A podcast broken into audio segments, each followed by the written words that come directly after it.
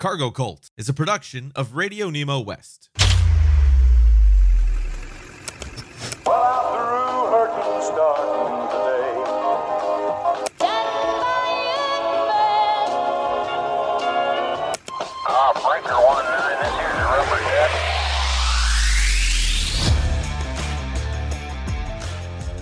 Cargo Cult is all about the movies, books, music, and moments that helped shape the lifestyle of not only the trucking industry, but also the American obsession with being on the move. What if something just like jumps out in front of you and you have to stop? Don't. What was that? A Mazda.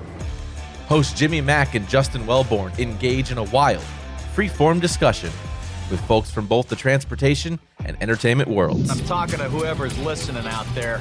It's a show that's all about the journey. So far, we're doing fine. Hadn't got a call. And now your hosts, Jimmy Mack and Justin Wellborn. When we last left, this is not a dream. When we last left, this is not a dream. When we last left, Justin Wellborn and Jimmy Mack here on Cargo Cults, a conversation about the movies, moments, music, uh, and all of the lifestyles that have uh, shaped the trucking industry and the American urge to get out there and have an adventure. When we last left our intrepid adventurers, we were talking about the movie Prince of Darkness.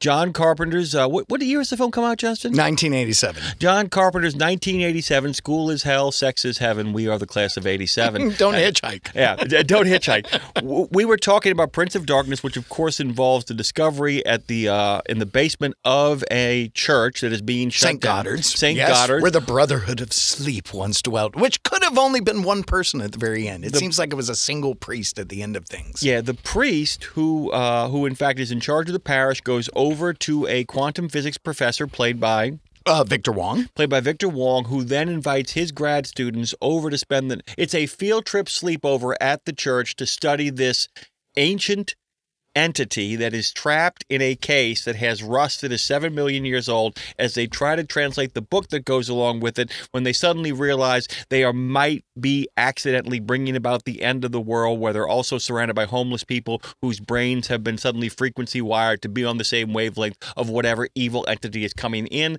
They're also being given a message from the future that the world will end unless they take action. That's the movie. When we last left, we were talking about ways we would make this movie better.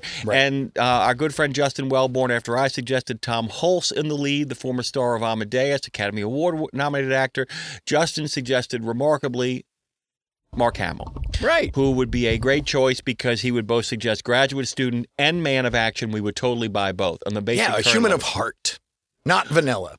That, and, and and we say Hamill because we are living in 1987. Uh, I we cannot we cannot engage in what I call the fallacy of the now. Yeah, The we're not going to throw Daniel Craig into this, or, or or somebody, you know, Adam Driver, who Well- is in everything and would obviously be the choice for the six foot gorilla that we're going to have, you know, Well, actually, around Adam the halls Driver of would be a- St. Godard's. Actually, Adam Driver would. I be a can't see him in another movie. I can't see him in another movie I understand, right now. but I, need, I need a two I'm year talking about the hiatus. boys downtown. I I'm- got the you. boys oh, oh downtown. oh no, they've already cast him in it. Oh, he's already been He- done. he- yeah. He's already in the We're remake. not we're not doing Prince of Darkness unless you cast Adam Driver. That's it. All right, we're doing a movie about Adam Driver, but we want Liam Neeson as Adam Driver. I've got one thing to say.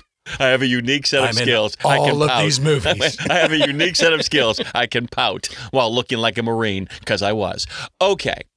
That being said, I had a final suggestion that you could not do back in 87, but who was available in 87 and is really, really good in Prince of Darkness.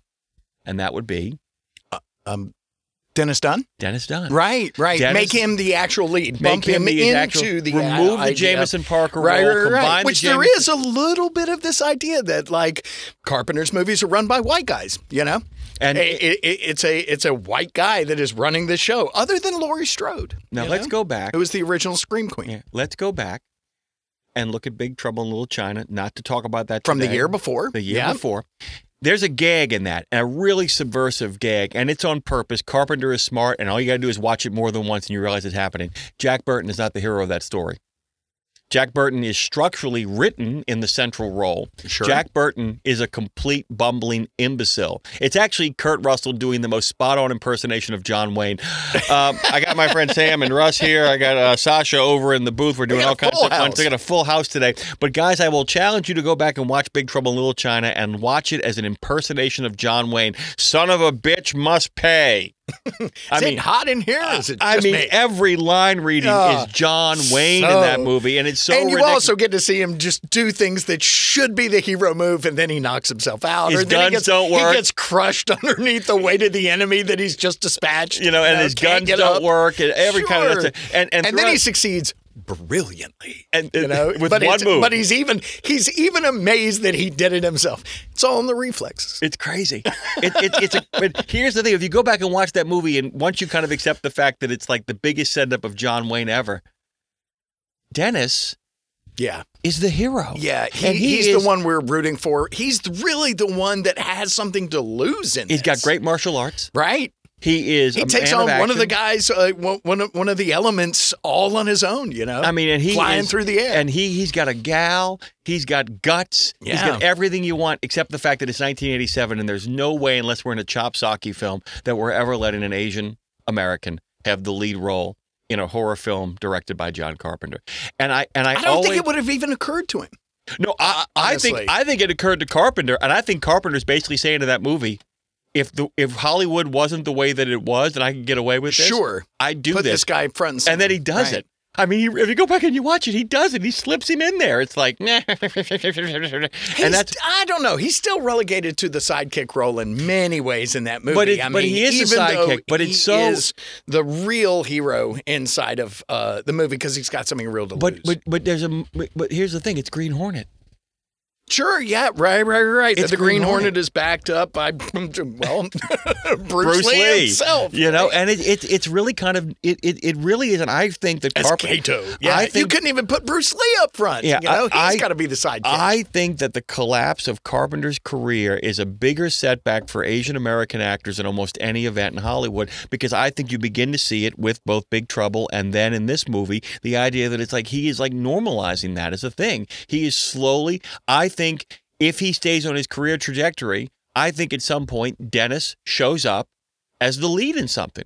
I really believe that. I mean, you can see that you can see them tracking it the whole way there, and I think it would be a really great approach. Now, your idea was if we made it now, because it's graduate students, and and I'd make the argument too, because it's graduate students, ladies and germs, it would be more women. The women would outnumber the men, and you'd have to make that choice. You'd have to make that Right, choice to right, make it right, right. realistic to actually. There make it are a lot represented in this movie. I mean, i i there are a lot of female grad students in the church in the program, but but there would be more. There would be more, and. I, I would. and argue- possibly even having the lead, uh, if it's not going to be somebody like Dennis Dun, uh, be female. and know? this is my other And- thing too. Let's go back to Ghostbusters for a second because we keep on returning to that sucker. I am not a big fan of the of the uh, of the female version of it. And I'm not not a big fan of the female version because I'm one of those guys who's like, "Hey man, can we have our own things?" Oh, shut up. You know what I'm saying? Give me a break. People can do whatever the hell they want to do. I just feel like that the whole thing about Ghostbusters and only the original one, the rest are garbola. is that it the reason the first Ghostbusters work is that it shouldn't. It almost it's so gonzo. It's so ridiculously gonzo. We're gonna go get three comic actors at the height of their powers. We're gonna throw them in a movie that is shot like a classic horror film. We're gonna put a Yale trained female who turns into Gozer the Gozerian. Or whatever the heck she turns into. And it, it's just like this wild farrago of Lovecraft references and Bill Murray's amazing performance, where at any minute I'm convinced he's going to look at the audience and go, Yeah, I think this is as stupid as you do. and all of that is kind of moving through there.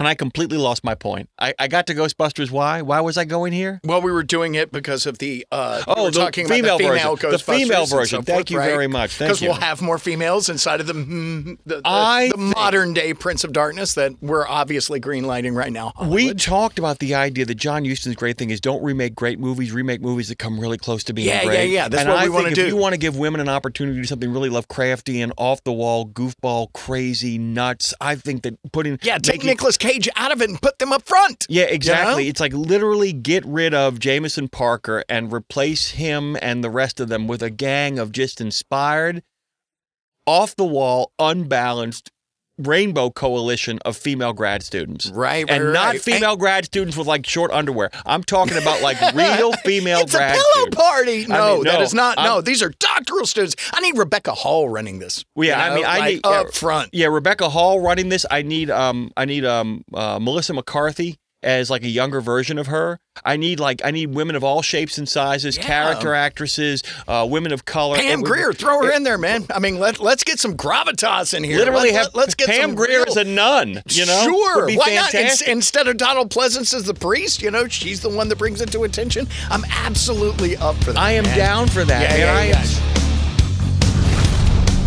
Thanks for listening to a preview of this episode of Cargo Cult. Like what you heard? Hear more from Jimmy Mack and Justin Wellborn exclusively on the SiriusXM app. Subscribe today at SiriusXM.com.